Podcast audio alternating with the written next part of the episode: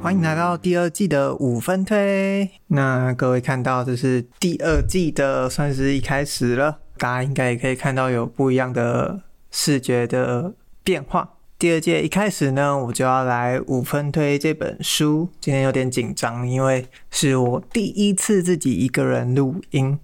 我要推的呢是这一本漫画，台湾的漫画，叫《直到夜色温柔》。它是一本在二零二三年今年才一月才刚出版的漫画。我到现在已经是今年的一半了，我愿意称它为我今年最喜欢的漫画，而且是台湾的漫画。那它是由原作是编剧家简莉颖，那漫画是狒狒子去把这个很多个故事改写成现在的漫画的形式。它其实算是舞台剧剧本改编。但我觉得它非常厉害的，费费子在改编的时候发挥了只有漫画才能做到的视觉以及听觉效果。我觉得这是每次看其中的几篇的时候非常惊艳的。那这本书其实它有十个篇章，room 一到 room 九就是房间的 room。到最后一篇是 Room 的，那它其实是在讲很多很多关于性跟爱，尤其是我们约炮的那些故事。我觉得他这本漫画描写了很多，用他自己的说法是不被主流婚恋市场接受的身体及性关系，所以他在探讨很多性爱认同。但我觉得是要用一句话形容他的话，是我们对爱跟性的想象能不能有更温柔、更不一样的想法。我不知道各位的经验是什么，但是在看这一篇的时候，它有很多不一样的阶级、不一样的身份，包括了男同志，包括了女同志，包括了听觉障碍，然后包括了侏儒等等。他们在里面遇到了很多很多的生活中的困境，或你可能生活圈根本就不会接触到的故事。我想起来，在第一季的时候，有一次如如说到了一个东西叫经验命名。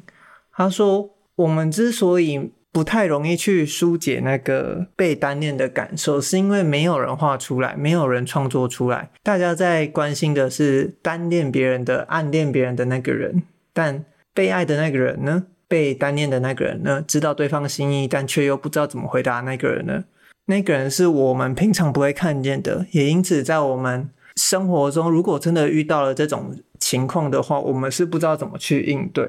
我觉得他让我想到的这件事，就是有个时候，当一个事情我们对他没有想象，然后没有可以参考的坐标的时候，我们搞不好就会开始产生自我怀疑，产生那些觉得这是件奇怪的，是需要被解决的事。但是看完这本书之后，我会想说的是，会不会？这些情感，这些不伤害他人的，你真实的内心的感受，其实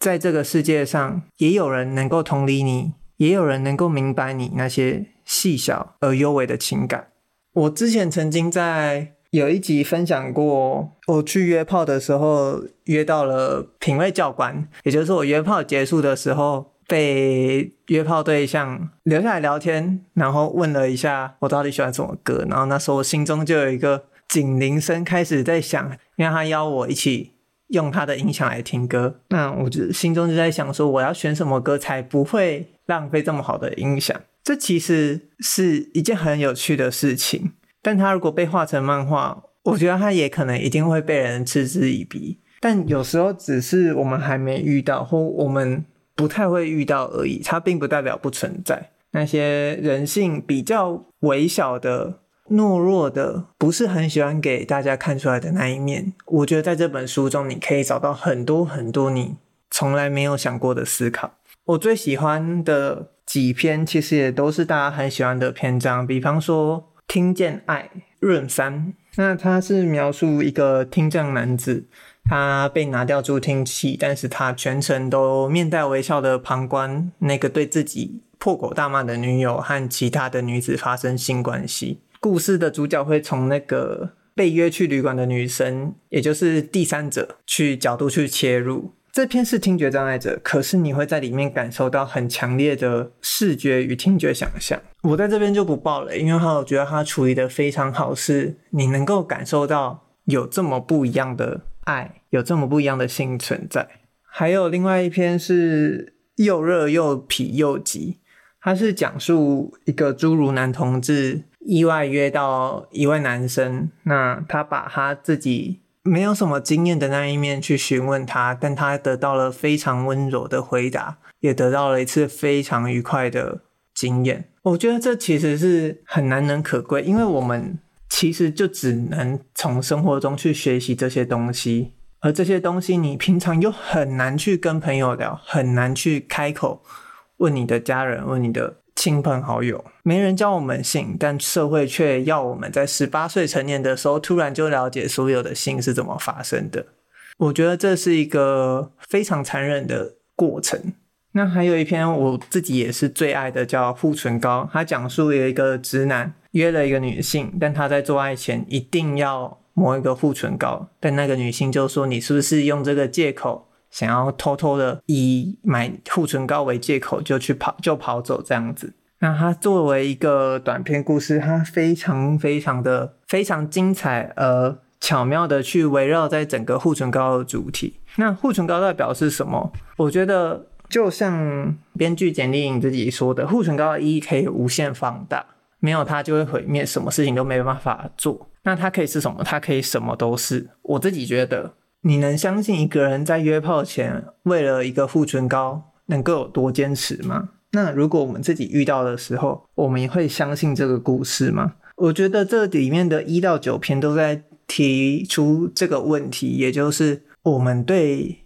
这世界能够能不能有更开放、更包容的心去看待这些真的可能会发生在你我周遭的，只是还没有人讲，只是还没有人写下来的那些故事。那最后一篇强烈推荐大家一定要等前面的篇章都看完，才能明白最后一篇的设计。最后一篇的巧妙是属于只可意会而无法言喻的，因为它的视觉、它的对白，完全要你读过前九篇，你才能明白，这是非常温柔却又非常能够让你了解生命中的性与爱，有时候美得让人无可救药。